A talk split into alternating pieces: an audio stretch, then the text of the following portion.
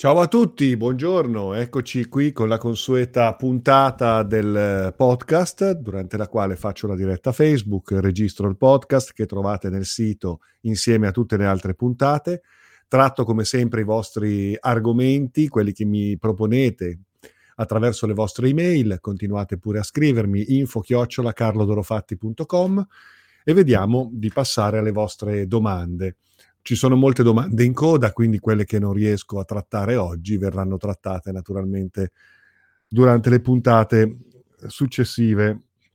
Allora, un'amica, Annalisa, mi scrive, la guarigione spirituale ha di conseguenza un riflesso sulla guarigione del corpo?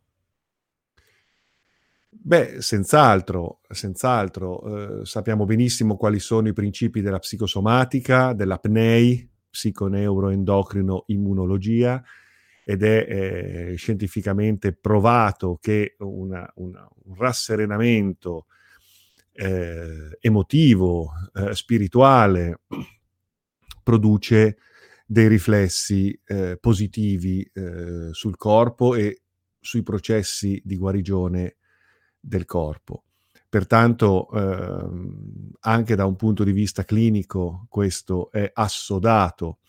Mi riferisco per esempio alle testimonianze del dottor Massimo Formica, del dottor Claudio Pagliara, che eh, sottolineano come un atteggiamento positivo, quindi spiritualmente centrato, risolto, eh, produca un benessere eh, in tutta la persona, ovviamente senza fanatismi, senza superstizioni, eh, però partiamo dall'idea che mh, la nostra malattia possa essere anche un, una conseguenza di un disagio esistenziale, per cui risalendo a monte e andando a rintracciare le cause esistenziali, spirituali del nostro disagio, possiamo andare a rimuovere talune cause che provocano poi dei riflessi sul corpo. Eh, spesso la malattia è un messaggio che va compreso nel momento in cui sappiamo accoglierlo, sappiamo individuarne la causa che sta a monte, che è di natura spirituale, esistenziale perlomeno. Quindi sì, sicuramente ci sono dei benefici che si riscontrano anche a livello corporeo, a livello fisico, rispetto a quello che può essere un riequilibrio energetico, se vogliamo usare questo termine, della persona nel suo insieme, con un approccio quindi olistico. Questo senz'altro. Poi mi fai un'altra domanda, il risorgere in Cristo è vera resurrezione dal mondo dei morti?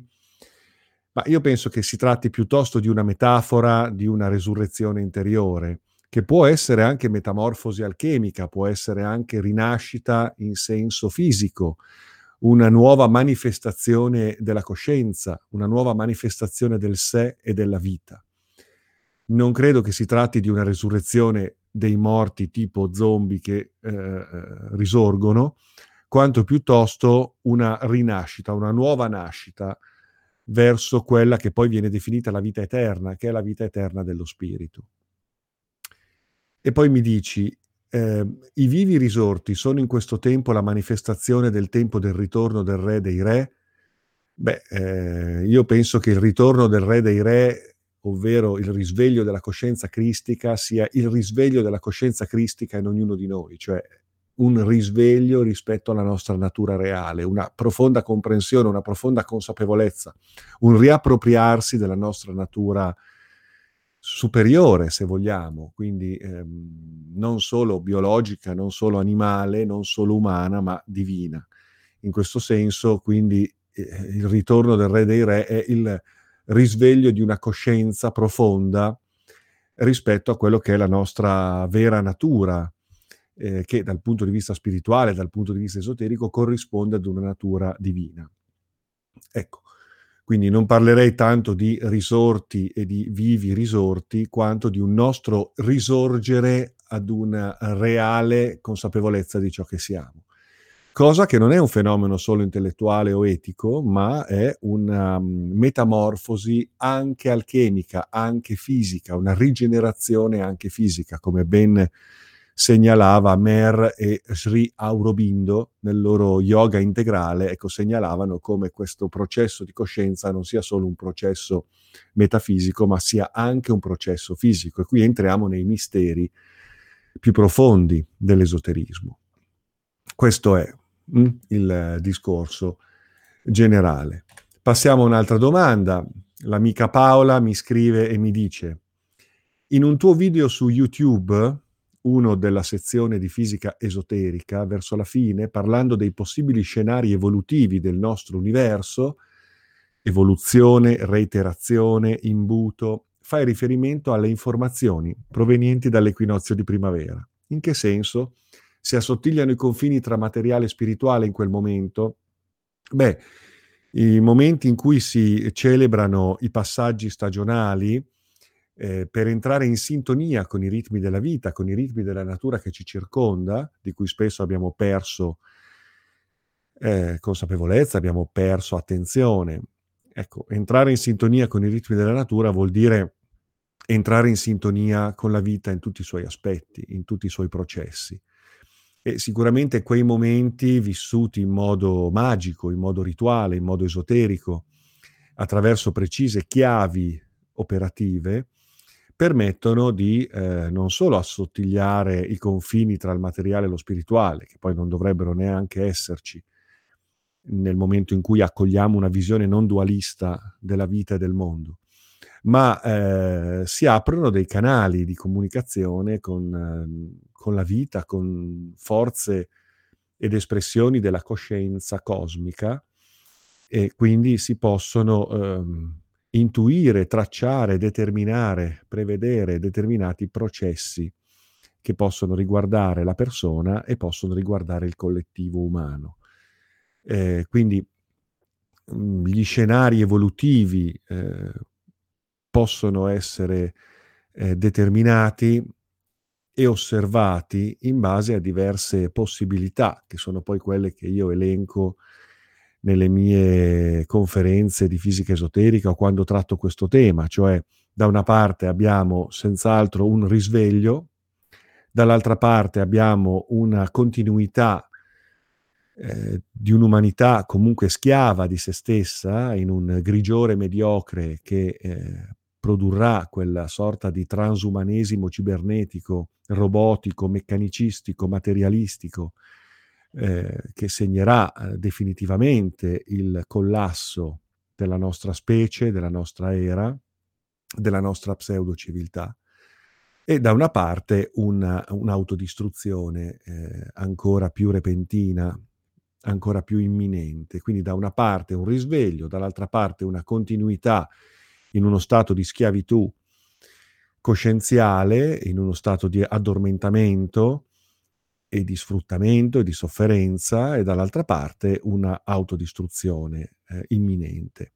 Questi tre scenari che potrebbero anche sovrapporsi nel momento in cui accogliamo l'idea di una pluralità di mondi paralleli, di eh, simultanee linee del tempo sulle quali possono distribuirsi in forma differente gli esiti dell'umanità. Seconda domanda, nascere in quei giorni, 19, 20, 21 marzo, ha un potenziale significato spirituale per il nascituro?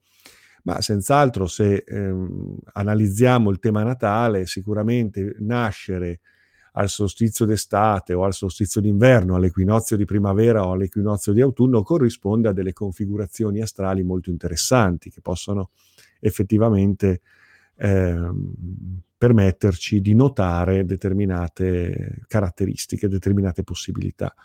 Poi però dipende dalla, dalla configurazione generale del tema. Però sì, ci possono essere dei significati spirituali per quanto riguarda chi nasce in quei particolari giorni, perché no? Però va visto il tema natale nel suo, nel suo insieme, ok? Francesca mi chiede, Carlo, ma c'è al- non, non, c'è alcuna religione che dice che è normale parlare con i morti, ma di solito le religioni tendono a escludere l'espressione delle nostre possibilità spirituali, tendono ad escludere un rapporto diretto col divino, tendono ad escludere un rapporto diretto con la ricerca dell'oltre. Perché? Perché le religioni partono dal presupposto che tu devi credere e obbedire e comunque godere dell'intercessione dei loro sacerdoti, i quali, detentori della verità e della salvezza, o perlomeno rappresentanti del divino, elargiscono dogmi, comandamenti, indicazioni, osservando le quali si è salvati. Quindi non c'è un processo di conoscenza, non c'è un atteggiamento gnostico di volontà, di comprensione della natura di sé, della natura della realtà. Le religioni tendono ad escludere qualunque tipo di esplorazione che abbia a che fare con l'oltre e qualunque forma di consapevolezza che vada al di là delle risposte preconfezionate che quelle religioni ci impongono. Per cui eh, non c'è alcuna religione che eh, ritenga eh,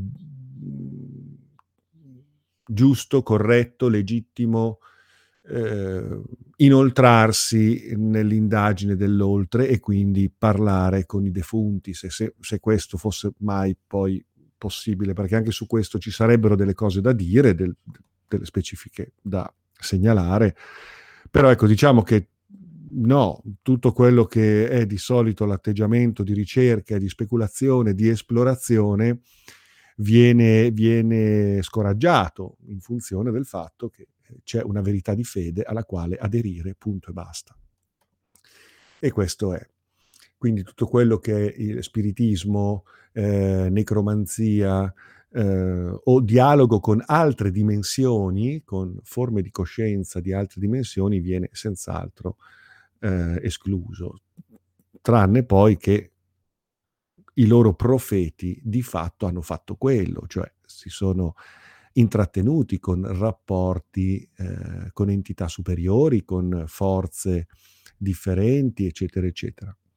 Però diciamo che eh, oggigiorno le religioni tendono a ehm, relegare nell'ambito del cosiddetto satanismo tutto ciò che può essere un'esplorazione del profondo, dell'oltre e eh, a maggior ragione lo spiritismo, eccetera, eccetera, che sono ritenute pratiche assolutamente illegittime dal punto di vista del canone religioso.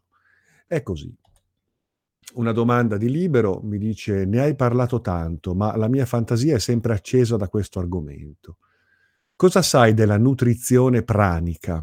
La nutrizione pranica, o per dirla con un termine moderno, il respirianesimo, i respiriani, i eh, il, il, um, bretariani, sono coloro che eh, indagano la possibilità di eh, poter eh, trascendere il nutrimento così come normalmente lo conosciamo, eh, attraverso il cibarsi, attraverso l'alimentazione, in funzione di un uh, nutrimento puramente sottile, pranico, energetico, che può svolgersi attraverso eh, determinate tecniche di respirazione o di sun gazing, cioè di osservazione della luce del sole, eh, fissando il sole attraverso opportune tecniche che permettono comunque di tutelare la vista, eh, perché mh, fissare il sole può anche essere pericoloso per la nostra vista.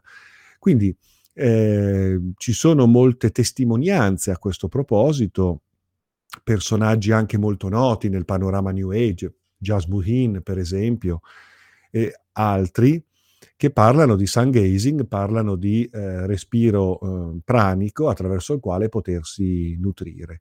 Io sono senz'altro convinto che eh, il prana possa essere assorbito attraverso delle tecniche yogiche e delle tecniche di respiro.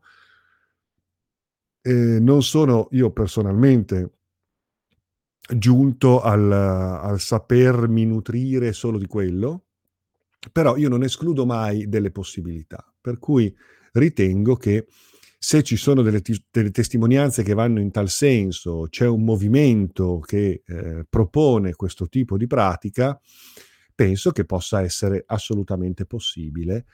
Eh, poi, che possa essere una scelta o meno non lo so, qui dipende anche dall'estetica del, del, del, dell'alimentazione, del cibo, della buona tavola, della buona cucina, del convivio, per cui per me il mangiare è anche un'esperienza di gusto, un'esperienza di senso, un'esperienza d'arte. Pertanto, eh, se da una parte possiamo prescinderne a vantaggio di tecniche praniche eh, meramente sottili, dall'altra parte ci sarebbe da chiedersi se, eh, detto questo, valga la pena rinunciare all'esperienza sensoriale del sapore del gusto e di quello che è una vera e propria possibile arte della cucina, eh? perché comunque anche quella può essere un'arte e comunque un'esperienza di convivio eh, socialmente rilevante. Ok, quindi dal poterlo fare a, poi sceglierlo come stile di vita definitivo, penso che mm, ci, stia, ci stiano ulteriori riflessioni a questo proposito. Poi abbiamo una domanda, Roberto mi chiede, ehm, mi chiede in una email piuttosto lunga, vado alla domanda, ho visto che determinati disturbi di carattere ossessivo compulsivo possono giungere dai familiari, dai genitori, ehm, dalla loro ombra. E come può essere Può capitare di trovare cose che per la loro rimozione servono conoscenze che ora non ho. Eh, come si spiega il karma in questo senso? O il karma ereditato? Beh, allora partiamo dal presupposto che dal punto di vista epigenetico noi eh, ereditiamo e siamo profondamente influenzati da molte generazioni che ci precedono, almeno 3-4 generazioni, eh, contribuiscono al nostro patrimonio eh, genetico. Dal punto di vista epigenetico si studia proprio questa correlazione. E noi eh, di fatto ci avvantaggiamo oppure subiamo determinate influenze che giungono da lontano, giungono da, dalle nostre eh, generazioni precedenti sicuramente giungono dai nostri genitori, senz'altro, che non sono solo predisposizioni a malattie, ma sono anche effetti di uno stile di vita o di eventuali problematiche vissute. Quindi in noi c'è tutto questo. E può essere risolto? Sì, può essere risolto attraverso percorsi di autocoscienza, eh, psicoterapici, spirituali, eh, quindi mh, sicuramente si può intervenire in questa catena di processi eh, al limite per poter godere dei benefici che queste influenze possono portarci e limitare i danni rispetto a quello che invece può essere un, un, l'eredità di squilibri e di disagi che hanno segnato traumaticamente i nostri genitori, i nostri nonni e bisnonni. Quindi ehm, noi siamo comunque il frutto della storia e possiamo tuttavia rideterminare in maniera attiva e eh, efficace il nostro esistere, intervenendo su queste influenze. Questo è possibile ehm, un esperto di epigenetica che è il dottor Massimo Formica, che tra l'altro collabora con l'Accademia ACOS ed è il direttore scientifico dell'Accademia, eh, traccia queste possibilità attraverso particolari pratiche respiratorie, meditative, particolari esercizi, gli esercizi trascendentali, di cui abbiamo anche scritto il libro a due mani. Eh, esercizi trascendentali è un manuale fantastico perché descrive eh, esercizi molto mirati che hanno dei riflessi molto ampi sul nostro status generale, quindi ve lo consiglio, esercizi trascendentali, tra l'altro se comprate il libro eh, potete scrivermi e io vi mando la password per accedere al videocorso che ancora in maniera più dettagliata mostra alcune eh, eh, alcuni aspetti di questi, di questi esercizi. Quindi sì, è possibile intervenire su tutto questo, è possibile prendere in mano le redini della nostra vita e determinare la nostra unicità, la nostra indipendenza, la nostra libertà evolutiva, a prescindere da qualunque condizionamento. Però è un percorso. Hm? Ok. Quindi questo è. Eh, tra l'altro, quando io parlo di liberarsi, l'autoliberazione, il liberarsi dai tiranni, ecco, andate a vedere le mie conferenze su questo argomento o il webinar gratuito sulla libertà spirituale che trovate nel mio sito carlodolofatti.com nella sezione videocorsi trovate questo webinar gratuito nel quale tra l'altro consiglio anche una precisa pratica meditativa fatta di affermazioni precise che eh, esprimono il nostro intento di liberazione da qualunque eh, condizionamento. Tenete conto che poi noi stessi, se tuttavia continuiamo a alimentare certe idee, certe convinzioni, certe lamentazioni anche che fanno un po' parte anche del nostro carattere e non ci libereremo mai. Quindi bisogna da una parte fare un lavoro di tipo energetico, sottile, spirituale, dall'altra parte anche fare un lavoro di tipo psicoterapico che ci permetta di eh, uscire anche dal loop dell'ossessione compulsiva, cioè dal loop del pensiero fisso, dell'idea fissa, della convinzione perché poi è chiaro che se da una parte ci liberiamo, ma poi continuiamo a eh, nutrire questi pensieri, dobbiamo riprendere in mano le redini della nostra vita in modo assolutamente responsabile ed essere pienamente responsabili di ciò che siamo, senza dare più la colpa a qualcun altro. Già questo è un atteggiamento molto interessante dal punto di vista evolutivo. Eh, sempre Roberto mi eh, dice, mi chiede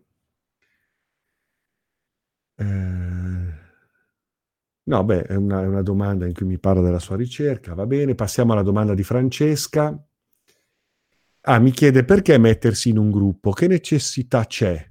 Lo trovo addirittura limitante, se come dice la Bailey, vero servizio è lo spontaneo e flusso di un cuore amorevole e di una mente intelligente. Sì, la Bailey che poi fa parte di quell'enorme movimento mondiale che è stata la teosofia e la post-teosofia, quindi da che pulpito. Comunque, sicuramente il percorso va eh, coniugato in due termini. Da una parte è sempre squisitamente individuale.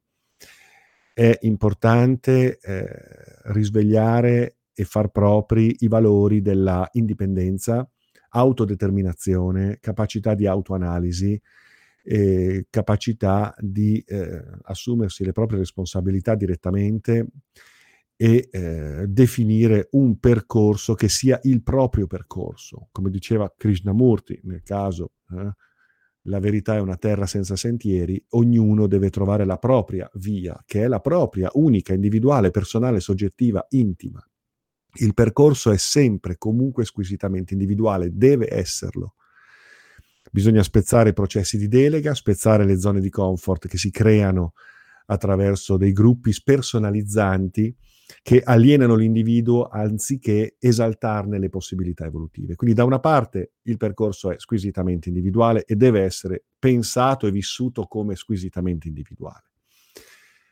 Dall'altra parte il gruppo, il laboratorio, l'incontro con gli altri può essere di grande aiuto, di grande conforto, anche semplicemente nel confronto, nello scambio, perché a volte eh, eh, procedere da soli può anche significare il farsi delle idee molto personali, eh, immaginarsi chissà che, chissà cosa, senza un confronto ecco, si rischia di partire per una tangente personale molto mh, mm, fantasiosa, mh, mm, irreale, illusoria. Quindi il confronto con gli altri spesso ci riporta una, a migliorare la nostra capacità di autoanalisi eh, a considerare delle cose che magari non vediamo e a eh, acquisire eh, comunque ehm, altre esperienze eh, con le quali confrontare la nostra. Per cui la, la, il gruppo come dimensione dovrebbe essere e deve essere un gruppo, una dimensione arricchente, dove l'individuo non perde la sua unicità, la sua individualità,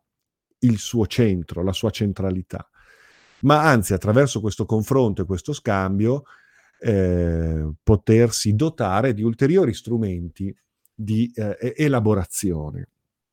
Fermo restando poi che il gruppo permette a livello progettuale di fare cose che magari individualmente non riusciremmo a fare, eh? quindi fare le cose insieme si possono ecco, ottenere dei risultati molto interessanti che a livello individuale potrebbero non essere realizzati, ma parlo di progettualità, di progetti. Per quanto riguarda il percorso, il percorso è comunque individuale. Ne parlerò di questo argomento in maniera più approfondita giovedì 1 aprile alle 18.30 con una diretta sulla mia pagina Carlo Drofatti Accademia Acos parlerò proprio di questo tema.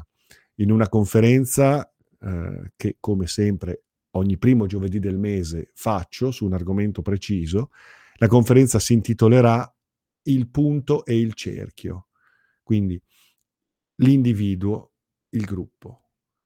E eh, approfondirò proprio questo, questo discorso, perché comunque fa parte della mia esperienza anche attuale, il fatto di condurre dei gruppi, eh, condurre anche un ordine iniziatico vero e proprio, che però va pensato come laboratorio di pensiero, di confronto, di scambio, di reciproco arricchimento, laddove però l'individuo non spersonalizza se stesso in funzione del gruppo, ma il gruppo è un mezzo per l'individuo, è uno strumento per l'individuo. L'individuo è sempre il fine. L'individuo nel suo percorso straordinario, personale e soggettivo. Ecco quindi che senz'altro vero servizio poi diventa questo spontaneo flusso di un cuore amorevole, di una mente intelligente, senz'altro. Questi sono termini molto edificanti nel determinare il proprio approccio all'evoluzione spirituale, alla propria crescita personale, alla propria eh, profonda guarigione e eh, definizione di quello che può essere la propria via. Quindi Approfondirò, cara Francesca, questo tema eh, in una conferenza apposita che farò giovedì 1 aprile alle 18.30. Un amico mi chiede quanto è reale la capacità di co-creazione dell'essere senziente e quanto possiamo eh, influire sulla natura delle cose. Eh, beh, eh, noi possiamo influire molto sulla determinazione della realtà, eh, calibrando il nostro modo di agire e reagire. Eh, pertanto io sono convinto che noi compartecipiamo alla determinazione della realtà, imboccando determinate sequenze e determinando determinate sequenze di causa-effetto attraverso il nostro modo di essere. Quindi penso che questo sia assolutamente riscontrabile. E poi mi chiedi cos'è la verità per te? L'abbiamo tutti? È la verità. La verità è un qualcosa di, di molto eh, trascendentale, di assoluto, totalizzante. Eh, nel nostro campo dinamico di relazioni, la verità è qualcosa di molto ehm, a sua volta in continua eh, evoluzione. Eh, noi possiamo da una parte accedere e, lasciarsi, e lasciarci ispirare da verità profonde e superiori, e dall'altra parte confrontarci con la dinamica della vita, che è fatta di numerose variabili, scelte, possibilità, esplorazioni, ehm, eventi e quindi dobbiamo, come dire, sempre trovare la verità del qui e ora, la verità del momento, che in base a determinate circostanze si rivela la verità che mi conduce a delle soluzioni reali.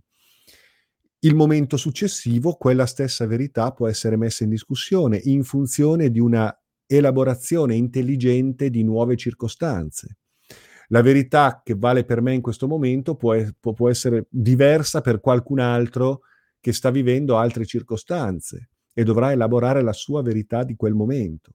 Per un momento successivo rimetterla in discussione. Quindi noi qui parliamo piuttosto di intelligenza, cioè capacità di intelligere e applicare la verità ai fenomeni della vita istante per istante, in base alle circostanze che ci riguardano nello spazio e nel tempo.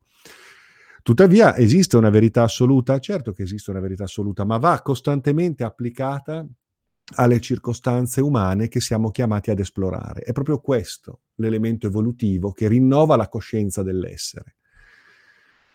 Nessuno ha la verità in tasca, ma c'è anche qualcuno che può avere più verità di altri e quindi per esperienza può eh, esprimere saggezza, può guidare, può orientare nella capacità di elaborare verità rispetto alla vita dinamica che ci coinvolge. E poi sicuramente ci sono dei momenti in cui possiamo accedere a verità superiori, a verità profonde, a verità trascendentali, assolute. Non escludo nulla. Eh, questo dipende dal nostro percorso e dalla nostra capacità di sintonizzarci con la nostra natura reale, che è spirituale, che è vera, perché in noi scorre verità assoluta, in ognuno di noi. Poi questa verità assoluta va applicata con intelligenza alle circostanze che siamo chiamati ad esplorare, attraverso le quali la nostra coscienza si arricchisce, si rinnova costantemente. Questa è la sfida meravigliosa della vita. Passiamo ora ad un'altra domanda. Chiedevo per spiegare, ah, qui un amico mi dice che eh, insomma un, una sua parente vuole far battezzare il figlio, che cosa succede? Ma non preoccupatevi, nel senso che noi sappiamo che dal punto di vista della religione, dal punto di vista del cattolicesimo, beh, i sacramenti hanno un valore energetico, hanno un valore rituale, hanno un valore magico sulla, sul, sulla costituzione psicofisica e spirituale del bambino e dell'individuo. I sacramenti sono dei sigilli posti proprio a salvaguardia delle risorse di cui quella determinata religione si nutre. Eh, però eh, è anche vero che eh, è una prassi sociale, un'abitudine, a volte si fanno queste cose senza neanche pensarci più di tanto, lo si fa per abitudine, perché sennò poi chissà il vicino di casa cosa pensa, chissà i parenti, e poi comunque è bella la festa, ci sono i regali, si fa il pranzo. Quindi eh, è una prassi, è un'abitudine sociale che eh, rinforza poi eh, l'iter eh, religioso e le religioni attraverso la loro ritualità comunque si nutrono e, e presiedono al loro gregge. Auspichiamo che eh, nella sua crescita la persona possa eh, informarsi, comprendere, discernere e quindi eventualmente fare poi delle scelte di liberazione, fare poi delle scelte precise che eh, lo portino a, a scrollarsi di dosso non solo gli aspetti eh, ehm, così condizionanti, educativi, ma anche eh, gli aspetti energetici che eh, con i sacramenti vengono ad interferire con il nostro normale processo di evoluzione spirituale potenziale. Pertanto non preoccuparti più di tanto, non litigare in famiglia. Eh, certo, se si può evitare, tanto meglio, ma eh, questa è una mia opinione. Eh ma eh, piuttosto che avere poi delle problematiche in famiglia, in casa, lascia perdere, quello, fate pure quello che dovete fare e poi speriamo che il, il, questa per, quella che sarà poi l'individuo pos, potrà comprendere e, e, e regolarsi di conseguenza. Io penso che il battesimo sia una violenza, sia un sopruso e ne parlo anche nel mio webinar sulla libertà spirituale di cui ho parlato prima. Però eh, dobbiamo... Io non sono per i compromessi, eh? attenzione, io non sono per i compromessi. Però io non posso neanche creare panico dicendo chissà cosa succede, oddio battezzano mio nipote e adesso ecco qua, là, come faccio a dirlo a mio fratello, a mia sorella che cioè, non andate a creare disagi, problemi e, e litigi.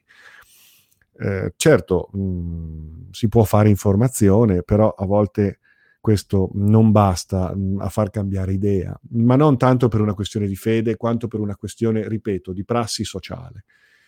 Quindi non preoccupatevi e fate, anch'io sono stato battezzato d'altronde, no?